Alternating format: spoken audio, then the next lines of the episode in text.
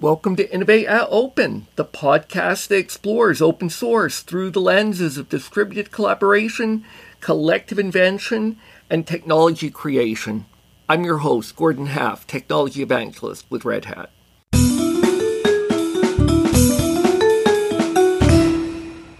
Hi, everyone. This is Gordon Haff, Technology Evangelist with Red Hat, and I'm here for another episode of Innovate at Open. I'm here at Red Hat Research Day in Brno in the Czech Republic, and I'm here with Michael Zink of the University of Massachusetts at Amherst, and we're going to talk about Open Cloud Testbed. Michael, could you introduce yourself? Yeah, thank you, Gordon, for the wonderful introduction. So I'm a professor at the University of Massachusetts in at Amherst in the Electrical and Computer Engineering department. I've been working on distributed systems and computer networks for most of my research life.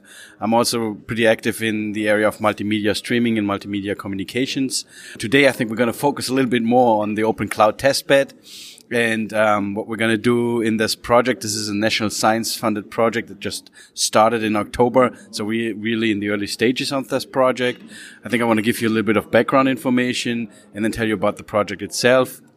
Uh, we're in the wonderful po- uh, position in Massachusetts of having a Green High Performance Compute Center, MGHPCC, the Massachusetts Green High Performance Compute Center, that uh, brings together five universities from the state: um, Boston University, Northeastern University, MIT, Harvard, and uh, the University of Massachusetts system, where we have a lot of uh, research compute infrastructure, high performance computes, but also other um, smaller in installations, and also the Massachusetts Open Cloud, and, and that brings together all this compute infrastructure and cloud computing uh, resources, um, and which we want to build on top of it. There There's some specific things around the open cloud testbed I want to dive into, but can you give us some background on the Massachusetts Open Cloud? What it is, where it runs, what the original motivations were, what some of the history is. Yeah, so, so the Massachusetts Open Cloud is it, it runs in the High Performance Compute Center I just mentioned, MGHPCC.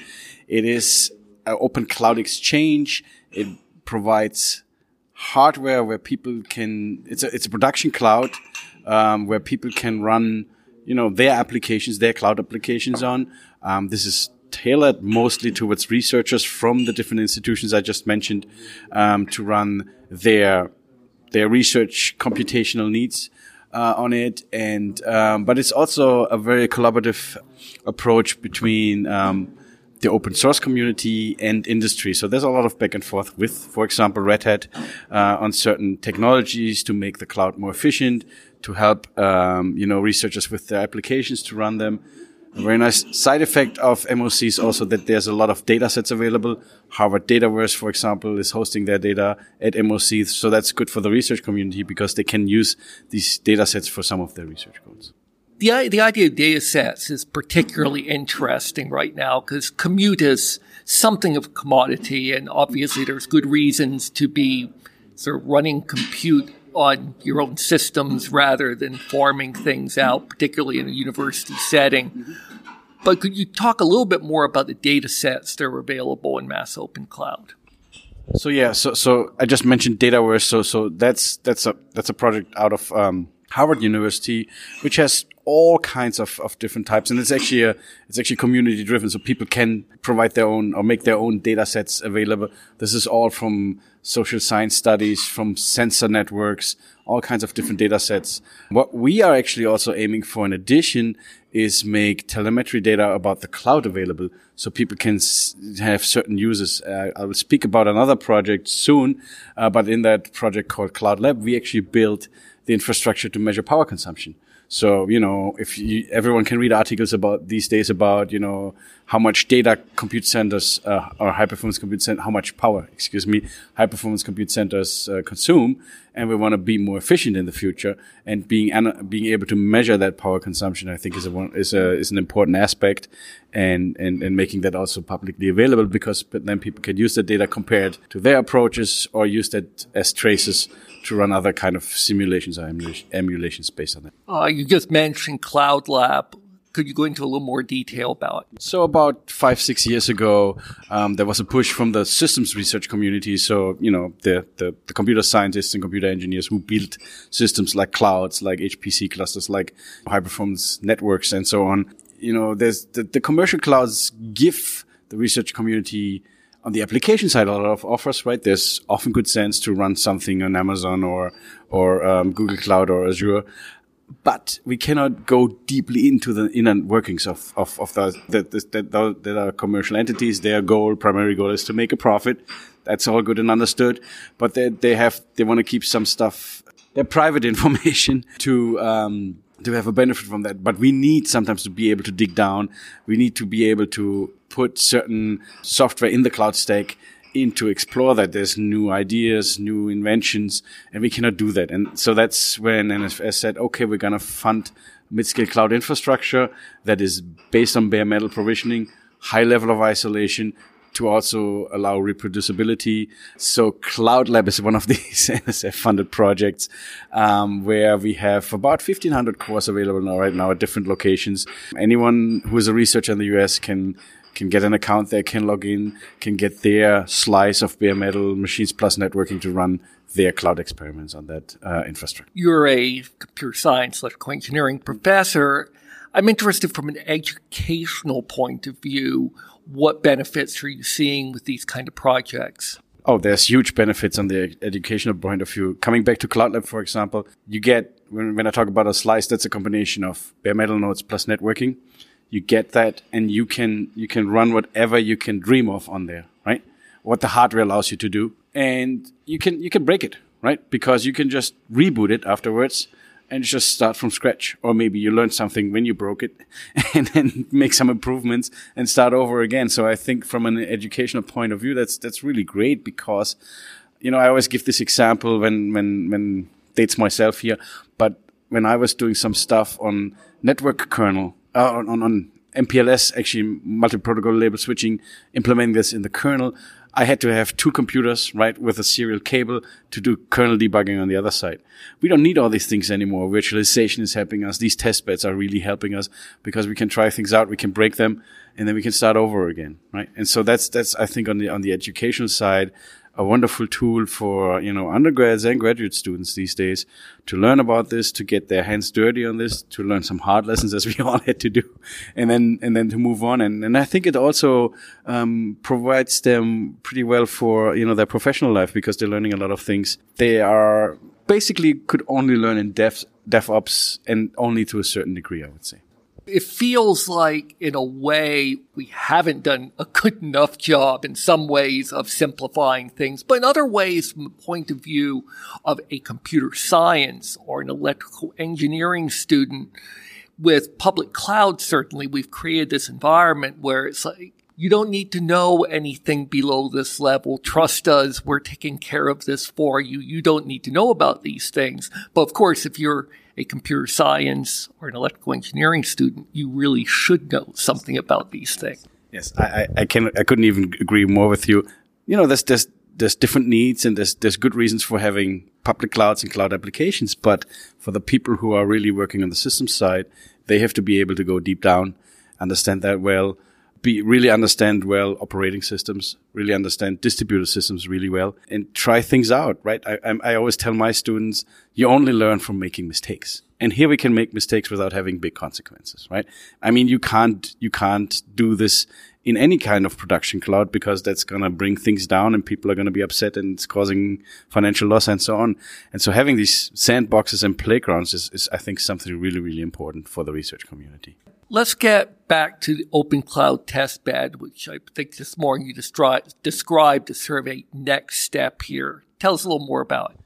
So this was something driven out of my co-PIs, um, Orran Krieger and Peter Desnoyers being involved in Massachusetts Open Cloud for, for a long time and I being involved in, in, in Cloud Lab, where we thought mm, this is very interesting. There's, there's aspects on both sides. If we merge them, there's a the sum of it is going to be better than just the, the individuals.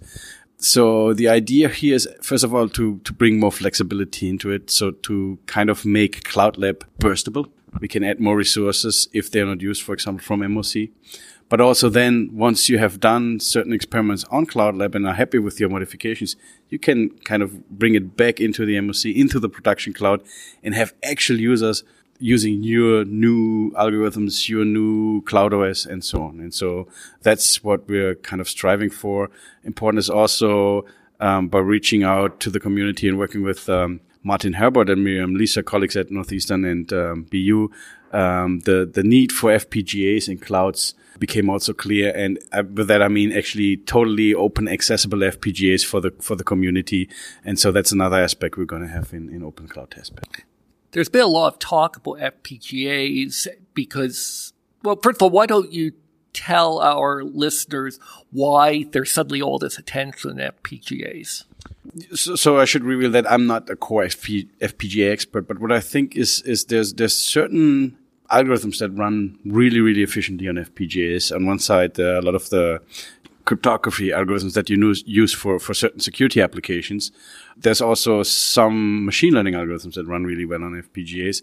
Um, they also give you a lot of flexibility there because they're nicely reconfigurable, and so I think that's that's uh, one of the two important aspects here the other one is if you look at the network community, we're talking about software defined, deeply programmable, net, programmable networks. The people who are in that area would understand something like P4. You can run that on FPGAs. So, so we're talking about something that's called bump in the wire. So bits are coming in over, over the wire. The FPGA can do some processing of that network information really, really fast and take some load off the the CPU or the rest of the of the of, of your of your server and make that very efficient. And I think there's a lot of research going on in this area. And again, with what we are having in, in, in, in mind is again, bringing us, opening up a sandbox for the research community to test their new ideas uh, without having any, any consequences by if something, by if should something go wrong. And one of the issues with FPGAs has been that they have very proprietary tool chains historically. What is kind of going on in the research community that you're involved with? And I know you're not the primary FPGA person in this project, but what's being done to kind of open up that tool chain? Yeah, so there's there are some projects going on. There's actually a collaboration I'm aware of between uh, Boston University and Red Hat uh, by opening up the tool, ch- tool chain by making a an, an, open source tool chain available that would release or, or you know reduce the dependency on the tool chains that that are you know in place by the vendors right now.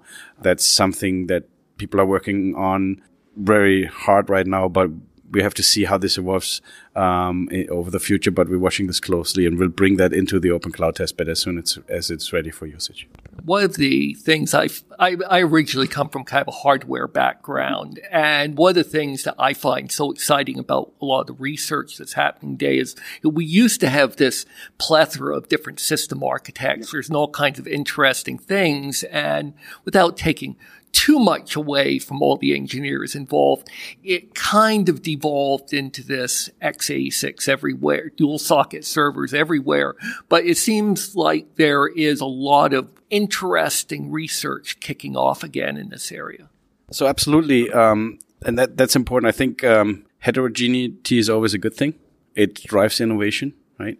Um, I don't want to say that having the x86 architecture is a bad thing. It's driven a lot of good things, but I think we should look into all the other opportunities, right? I mean, if you think far out, neuromorphic computing, quantum computing, right? We have all this, this, this, this, there's really exciting times ahead of us. We, we don't really, it's hard to say where these are all going, but uh, even in the short term, FPGAs, there is, you know, certain, there's GPUs on the other hand, there's even uh, certain machine learning type of processors that are coming up now, or at least are mentioned once in a while.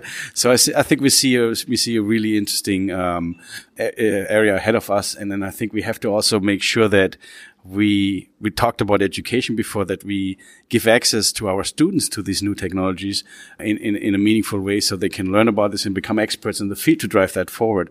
I want to give you one example that I've always been thinking about. Um, I don't know how realistic this is. I, I, work on the multimedia streaming side, right? So so we have you know, YouTube and we have Netflix. It's actually, you know, the most, it's the killer app in the internet these days. Do we really need all these servers with these CPUs just to stream a video from a hard disk to a network card, right? So where can we specialize hardware on that side, right? And, and, and I think we will see that more and more. We want to make things energy efficient. We want to make things easier, easier manageable. Um, I think we're going to see a lot of, lot of interesting things over the next um, five years.